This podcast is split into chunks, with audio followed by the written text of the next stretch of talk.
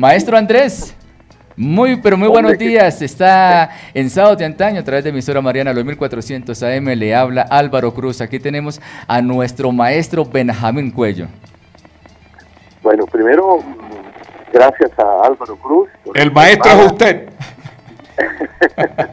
y segundo, eh, bueno, no reviviendo tanta cosa. Cada vez que nos encontramos con, eh, inevitablemente, con Benja, siempre sale a reducir eh, lo del mundial que compartimos en, en, España y, eso me pone muy nostálgico. Yo preferiría que habláramos del, del hombre actual, del hombre que somos, tú y yo, lo que estamos haciendo ahora, eh, pero sí, evidentemente aquel, aquella fue una experiencia maravillosa. Yo he contado también muchas veces y a mucha gente que no solamente Benjamín eh, triunfó narrando fútbol, sino también eh, eh, haciendo de animador en, el, en el recién inaugurado bar del recién inaugurado Hotel Mandala, Mandalay, creo que era el nombre. Eh, Mindanao, Mindanao. Era, Mindanao, Mindanao, eso, Mindanao. Ese hotel en ese momento era el más moderno, el, el último grito en hotelería en turismo internacional eh, de los españoles. Y bueno, ahí creo que eh, Radio Caracas Televisión tenía alquilados algo así como cuatro pisos. Eh, lo que decía lo que decía Benjamín, ¿no? Era la bonanza del petróleo, el que te digo yo, ay Dios mío, el, gastar a manos llenas, a veces el despilfarrando el dinero, porque se tenía, tenía en el bolsillo. Entonces, en ese mundial, mientras Radio Caracas Televisión alquilaba eh, eh, seis o siete pisos, no recuerdo bien, del Hotel Mindanao, eh, este, este en, en Barcelona alquilaban prácticamente la mitad de una pequeña urbanización de casitas eh, así unicelulares, pequeñas, que solamente tenían eh, una sala, comedor, baño y nada más, el resto era jardín y todas las cosas, y ahí se alojaban eh, locutores, técnicos, mm, comentaristas, gente que, que carga cables y otros que son capaces de conectar satélites, o sea, ingenieros de alto vuelo o muchachos, muchachotes eh, que cargaban cables. Eh, y todo eso nos unía mucho. Yo, yo disfruté mucho, ahora que ya no eh, salí un poco de la circulación, recuerdo eso, lo, recuerdo pero del lado humano, el haber compartido con, con, muchas personas lindas el gran parte de, mi vida profesional.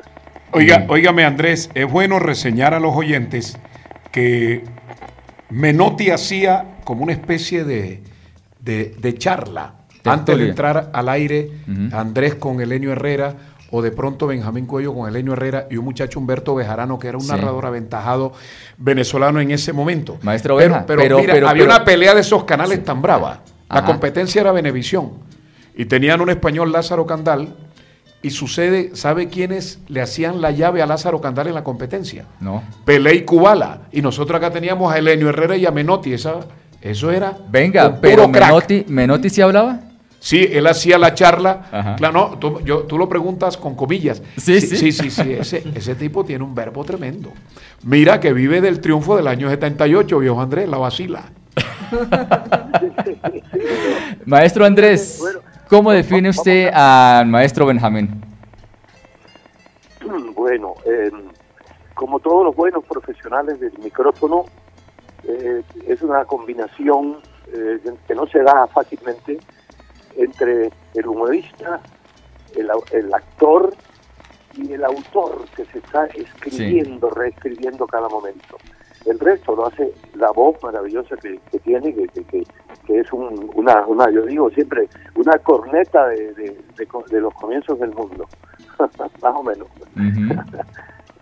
¿Qué tal, pues, ¿Y qué tal esa descripción? No, no, para mí es un honor tenerlo. A veces conversamos y mamamos gallo por teléfono, pero me emocioné porque sucede que en ese momento la figura que había pasado por España con lujo y figura en Alemania por televisión. Y me dicen, no es que Andrés Salcedo ya nos dio el sí para venir a transmitir con Radio Caracas Televisión. Yo llegué, imagínate, tener a Andrés como compañero, como, como capo de ese gran grupo, a Elenio y a, Menotti en las charlas previas al partido, fue algo enaltecedor y me siento orgulloso de eso. Mira que el Mundial del 82 fue un mundial muy, muy bonito, muchos recuerdos, el Brasil de Zico, de Sócrates, el de Francia, la famosa patada voladora del arquero de Alemania, Schumacher, ¿fue? El mejor era Brasil, pero Italia tenía un señor Rossi que nos mató. Totalmente. Eh, vamos a ponerle un poco eh, de picante a, ese, a lo que ocurrió en ese mundial. Eh, y voy a decir, voy a contar dos, dos cosas que me pasaron con dos personajes que, conocí en ese mundial porque trabajaban con nosotros. Uno, el señor Pelé, que venía de triunfar en Benevisión en el mundial del 78 y cobraba, mira, no, no, no recuerdo, creo que no hay ceros, en esa época todavía no había ceros suficientes. Entonces, no se había inventado todavía la, teoría del cero infinito. Entonces, eh, vino eh, este hombre y el, y el comentarista, que nos, el, comentarista, digamos, principal, era el señor Elenio Herrera. Yo tenía por, por los dos un, que te digo yo? Una admiración, eh, la admiración esa del hincha, ¿no?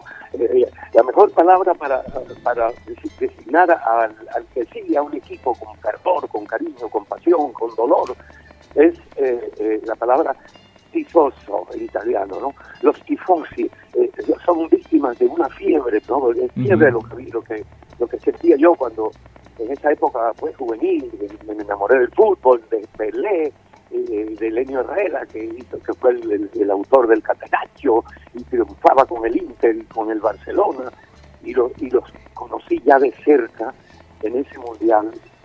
Y te digo, te, digo yo, yo, yo decía, ¿cómo eh, contratar pagándole tanto dinero a Pelé, que durante todo lo que duró el mundial, no habló en total ni, ni, cinco minutos, porque fíjate, el tipo tenía un, un horario bien raro, ¿no? Él de las 12 de la noche hasta las 7, 8 de la mañana, en su habitación del hotel, se encerraba con tres, cuatro o cinco amigos, entre ellos un famoso, perdón, perdón, un famoso eh, comerciante eh, de origen eh, judío, rumano, brasilero.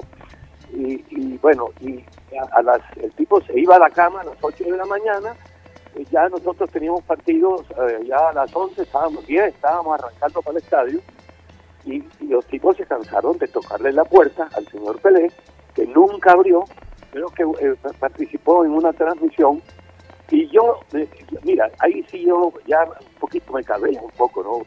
De, ser tan manoseados, ¿no? Y, y, ser tan mal, digamos, tratados, porque ese señor se está con perdón, no, la palabra robar no la, no la quiero utilizar, pero así se veía.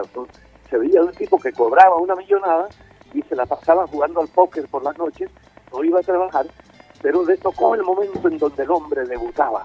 Como pues, no, lo presentamos y lee y tal, y empieza el tipo a hablar en el micrófono eh, mira, esto lo hace mejor, por supuesto, el hombre que está en la otra línea, Benjamín, pero voy a intentar, intentar, eh, este, ¿cómo te digo? mira, Pelé, yo, por al lado bien, a pelota, porque yo creo que no hay, no, tu feria, ando en la vida, tú, tú, yo, falo, que te das a tú. Ah el tipo no se le entendía nada, la mitad. Cuando hablaba español, era, eh, eh, o cuando hablaba español, le hablaba un portuñol incomprensible. y yo, mira, salió bien barato eh, el, el, sueldo de, Pelé, que no no habló, ay Dios mío, la que nos hubiera armado ahí aquí ese, comentarista durante todo el campeonato, ¿no? Eh, aquello que, realmente, realmente es espeluznante. Totalmente.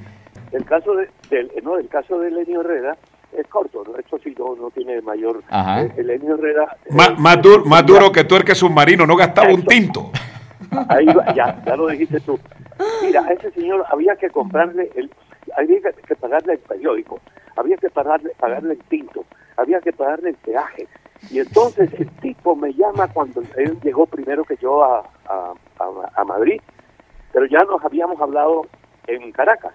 Entonces el tipo, eh, cuando yo llegué al hotel, me dice la me dice la, eh, la, la, señora que me atendió ahí, eh, me dice, mire, este papelito, que ya, se vaya urgentemente antes de registrarse o llame a, a la habitación 308 porque el señor Elenio Herrera necesita hablar con usted.